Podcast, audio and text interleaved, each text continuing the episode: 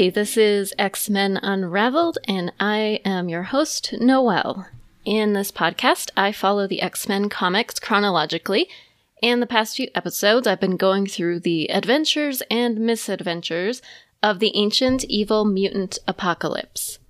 And this week, I am finishing up his pre X Men history with the series Apocalypse vs. Dracula from 1996. This four issue series tells the story of a centuries long feud between the two. When I read it, I was really surprised at how much Apocalypse really struggles against the famous vampire. He nearly loses his own life during their encounters and does lose many followers. But I don't want to get ahead of myself yet, so that's all I'm saying for now. I had planned to include the discussion of this series in the last Apocalypse episode, but it ended up being enough to cover on its own. I also had a lot of fun reading it, so I wanted to have more time to talk about it. I also am trying to avoid information overload during each episode because I think there's a limit on how much info and how much story I should throw out at one time. So we'll spend some time today just on this series. Honestly, when I started making my comic list for this pod, I had absolutely no clue that Dracula was going to be making an appearance. And I'm not gonna lie, I was a little bit worried about it. I was afraid it would be kind of hokey, but somehow they make this X Men Dracula crossover work really well. I love the book Dracula, and this actually motivated me to read it again.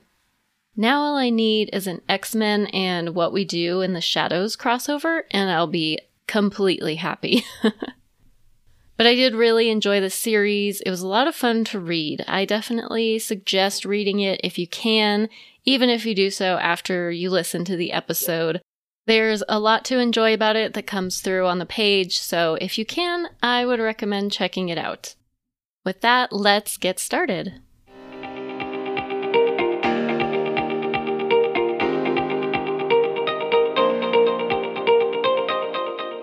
The bad blood between Apocalypse and Dracula begins in 1459 CE. At that time, Vlad the Impaler, more commonly known as Dracula, was a powerful warlord conquering more and more territory. He was pretty much unstoppable against any army that he faced. But Apocalypse and his Riders of the Dark show up shortly after one of Vlad's military victories and suddenly put an end to his conquest. I guess Apocalypse had just had enough of Vlad's accumulation of power and decided to take him out. After defeating Vlad's army, one of Apocalypse's four horsemen finds and easily defeats Vlad in one on one combat, and once Vlad is incapacitated, Apocalypse finishes him off with the bottom of his shoe. Or so he believes for the next 400 years. Fast forward to London in 1897 when bodies drained of blood are discovered in the city. Fun fact 1897 is actually the year that Dracula was published. While the police are investigating the strange murders, they find an odd tattoo on one of the victims. The mark is red and somewhat eye shaped and located behind the victim's ear. The detectives believe it is Egyptian, which is a real leap from how it looks, if you ask me. But Victorians were kind of obsessed with Egypt, so maybe that's just what they assumed anything foreign seeming was. Anyway, the detectives decide to go to Alexandria House, which is owned by a family that supposedly has Egyptian ancestry, to see if they recognize it. But one of the detectives, Jack Starsmore, tries to dissuade his associates from going to Alexandria House altogether, he doesn't say why and gets kind of shady about it, but the other two detectives are determined, so they all go to the house. There they meet a man named Hamilton Slade. He tells them that he does, in fact, know what the tattoo is. It's the symbol for Clan Akkaba. He informs them that the clan is composed of the descendants and followers of Apocalypse, who they revere as a god. Slade goes on to reveal that he is one of the clan Akkaba members himself. Then he murders two of the detectives in cold blood. He literally bites one of their heads off and then turns his hand into a set of daggers to stab the other one.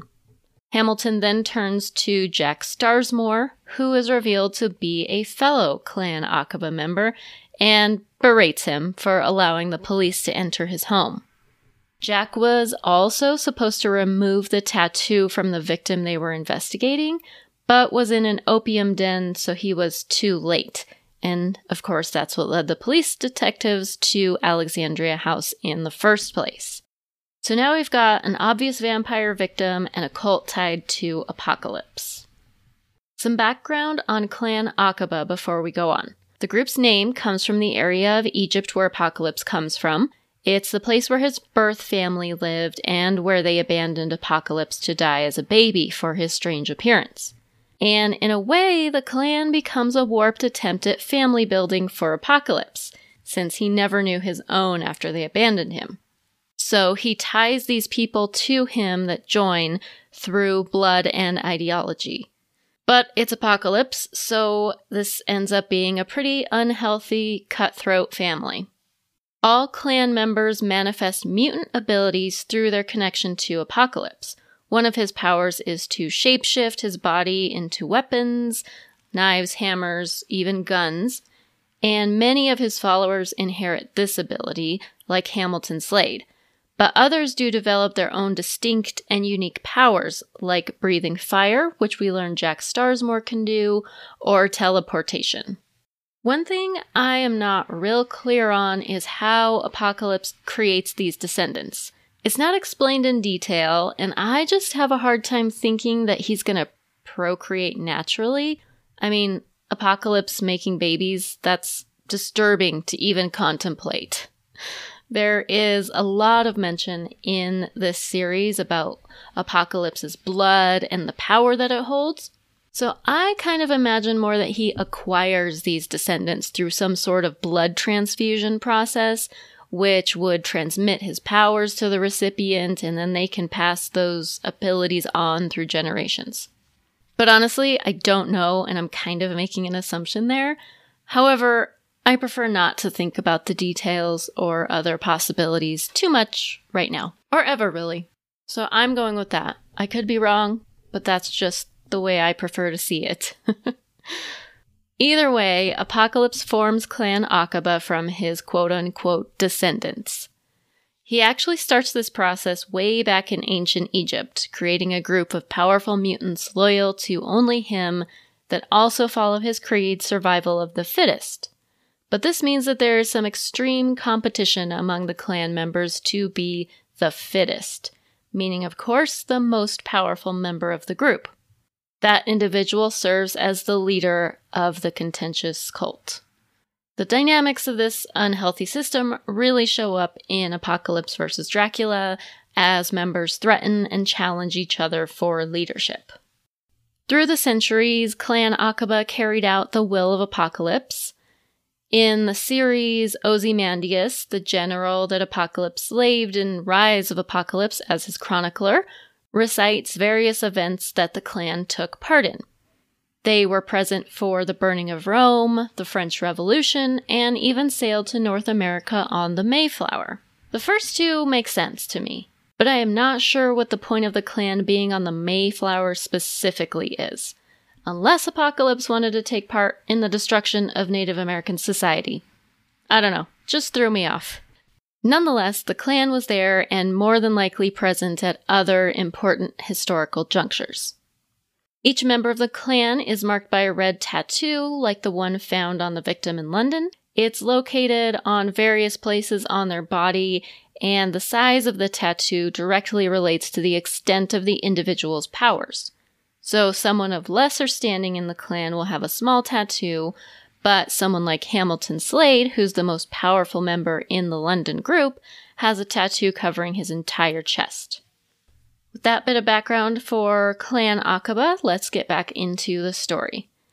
After Hamilton Slade murders the police, he sets out to investigate the murder of the woman Jack Starsmore found and some of the other group members who have been found murdered as well. However, Hamilton goes missing as well, so the rest of the clan council convenes to decide what to do because they're kind of freaking out. They're supposed to be powerful mutants. You know, they see themselves as descendants of Apocalypse, so anyone defeating them is kind of a big deal. Seeing no other option to their situation, they take the drastic step of summoning Apocalypse. This ends up being a pretty gruesome ritual because they summon him and he just emerges from inside one of the group members, like he's hatching from an egg or something. The chosen member obviously doesn't survive the process. But Apocalypse doesn't appreciate being awoken from his hibernation chamber in Egypt, so it's kind of his way of making them pay for it. Honestly, I get it. Wake me up at your own risk. I respect Apocalypse's respect for sleep. The Council tells Apocalypse that they are being hunted by a dangerous, unknown enemy. But being the unloving patriarch that he is, Apocalypse is just pissed at being bothered and accuses them all of being pathetic and helpless. Then our detective from before, Jack Starsmore, interrupts the meeting and brings in a visitor, Abraham Van Helsing. Yes, that one. This incarnation of Van Helsing definitely follows the vampire hunter role he takes on in non Bram Stoker stories, and he is constantly armed with an array of typical vampire fighting tools holy water, crosses, and of course, some garlic. While talking to Apocalypse, Van Helsing also hints to a previous encounter between the two when he believed Apocalypse might be a vampire. Now that he has everyone's attention, Van Helsing tells Apocalypse and the Council that the clan's unknown enemy is none other than Dracula, who is seeking vengeance. Helsing's revelation falls flat as Apocalypse morphs into Keke Palmer and says, I don't know who this man is. Sorry to this man. But Ozymandias is like, uh, remember that battle 400 years ago when you stepped on that dude's head? You can almost see Apocalypse's eye twitch on the page as he puts it all together. It's kind of a great moment. Most of the clan is still skeptical of Van Helsing's claim, so to back it up, he takes Starsmore and Apocalypse to the morgue where the bodies of the murdered clan members should be. But when they arrive, they find the bodies missing, just before they are attacked by their former colleagues, who are now undead vampires. They also retain their mutant powers from being descendants of Apocalypse, which makes them really dangerous and scary. So they're vampire mutants. Scary combination. It's like fast zombies. You just don't want to see it. After they defeat the vampires, the group heads back to the mansion where they find the council has been massacred and only Hamilton Slade's brother Frederick is left alive. They're then ambushed by Hamilton and the other clan members who have all turned against Apocalypse in order to serve Dracula. Hamilton and a horde of vampires, mutant vampires, descend on Apocalypse and are only defeated when Van Helsing pulls out a little gold cross to keep the vampires at bay. The group is still trapped and only manages to escape because Frederick Slade turns out to have a hidden ability to teleport and transports them all to safety in a rural cottage. A little background on Frederick because he ends up being an interesting character in the story. He stands out because he's got pink hair and lime green eyes, which is honestly a pretty cool look. He is also a member of the Clan Akkaba Council, but he is confined to a wheelchair and can't speak. It is revealed that Frederick was once the most promising member of Clan Akkaba, but his brother Hamilton was jealous and attacked him while he slept, leaving Frederick permanently disabled. This allowed Hamilton to be deemed the fittest member of the group, and he took his place as leader of the council. Adding insult to injury, Hamilton keeps Frederick on the council as a warning to the other members of what he's capable of. The Slade's mother is also part of the clan, but she seems pretty unconcerned with Frederick and constantly defends and supports Hamilton. We learn all of this through Ozymandias, who had actually taken Frederick on as a student and trained him to fight. Ozymandias wanted Frederick to lead Clan Akkaba and believed he could do it well before Hamilton savagely harmed him. Ozymandias also says that Frederick was unique among all the clan members as he was a genuinely good person. It starts to come through in this series that even though Ozymandias has been enslaved by Apocalypse for millennia at this point, and seems pretty helpful and willing to work with him, he's not really the biggest fan and he is trying to enact his own agenda. One last thing is that when Frederick teleports, there is a blink sound illustrated in large bright lettering in the comic, which is a reference to him being an ancestor of the later mutant known as Blink. Her first comic appearance actually came in 1996, and this story reveals her mutant lineage. If you saw it, she was one of the characters in X Men Days of Future Past. I always thought she was a cool part of the movie, so having this bit of reference to her ancestry was an interesting part of the Dracula series. Just some fun trivia for you. Alright, so our strange little group, which again consists of Apocalypse, Van Helsing, Jack Starsmore, and Frederick Slade, prepares for battle at the cottage, and eventually the mutant vampires show up in force to attack them. They battle all night until the sun comes up, which does the job of killing any remaining vampires for them. Defeating them, though, is a bit of a double edged sword because all of Clan Akkaba has now been wiped out, except for Starsmore and the Slade brothers, one of whom is, of course, now serving Dracula. But during the battle, Apocalypse was unknowingly bitten by Dracula in the form of a bat, which both weakens him and makes him susceptible to Dracula's psychic control. Despite this, Apocalypse is determined to go to Transylvania and confront Dracula. Frederick is able to teleport the whole group to Transylvania, where they are quickly confronted by an angry mob and then Dracula himself. He taunts Apocalypse before disappearing back to his castle, where he plans to face the group on his own terms. In order to get to the castle, Apocalypse has to make his way through hordes of vampires that stand guard outside. He gets help by summoning his Riders of the Dark, the army of mutants and inhumans I talked about in the last Apocalypse episode, and they battle their way through the vampires toward the castle. But it seems like Apocalypse loses most of his Riders of the Dark as well.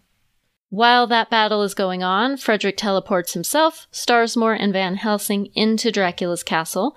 There, the group is met by Frederick's brother Hamilton, who attacks them. I should also mention that Hamilton has also murdered his mother in the meantime, so this guy has problems. But while Hamilton is busy fighting Starsmore, who can breathe fire, Frederick uses his teleportation powers to kill Hamilton in a way that I can only describe as some sort of Mortal Kombat fatality move. Honestly, it's a pretty cool moment in the comic, and I just recommend looking up the issue if you can. I literally said, oh shit, out loud when I got to that panel, so I don't want to spoil it right now for anybody who does want to read it. Apocalypse, meanwhile, has made his way through the vampires and faces down Dracula. He tries to attack the vampire, but due to the bite he received, Dracula can now control him and stops the attack and laughs at Apocalypse. Dracula is even able to command Apocalypse to kneel before him, and he has no choice but to obey. Dracula tells him that his plan is to make Apocalypse his servant for eternity and he will use Apocalypse's blood to enhance his own strength, becoming another powerful vampire mutant. Apocalypse is completely helpless, he has no way to fight Dracula, and he is rescued when Van Helsing arrives and throws some holy water on Dracula, breaking the hold he has on Apocalypse, which allows him to strike the vampire with deadly force. Apocalypse then beheads Dracula, one of the few ways to kill a vampire, and finally ends their deadly rivalry. And that is the story of Apocalypse's encounter with the legendary Dracula. Honestly, I really loved this series. I thought it was such a fun read. I was really surprised about it. And honestly, part of it is watching Apocalypse get bested until the very end. I just love anyone getting the better of him, honestly. I was kind of disappointed that Van Helsing helped him. But like I said, I definitely recommend reading the whole thing if you can. And with this series, I am at the end of this run of episodes about Apocalypse. He, of course, returns to cause major problems for the X Men, but I wanted to make sure it was clear that he has been causing chaos and destruction for millennia prior to the formation of the X Men team. So for now, we're going to leave the story there, and next episode, we will move into the life of the one and only Wolverine. There's a chance that people might have a little Wolverine fatigue from his many appearances in the movies, but I'm not too worried because it's going to be a lot of fun to dive into his story from the comics, which has a lot more to it. So join me for that next time. And if you want to read along, check out my Instagram at X Men Unraveled, where I will post the issues that I'll be covering in the next episode. And of course, if you like the podcast, please leave a review and subscribe so that uh, helps other people find it. Thank you so much for listening, and try not to start any feuds with vengeful vampires. Bye.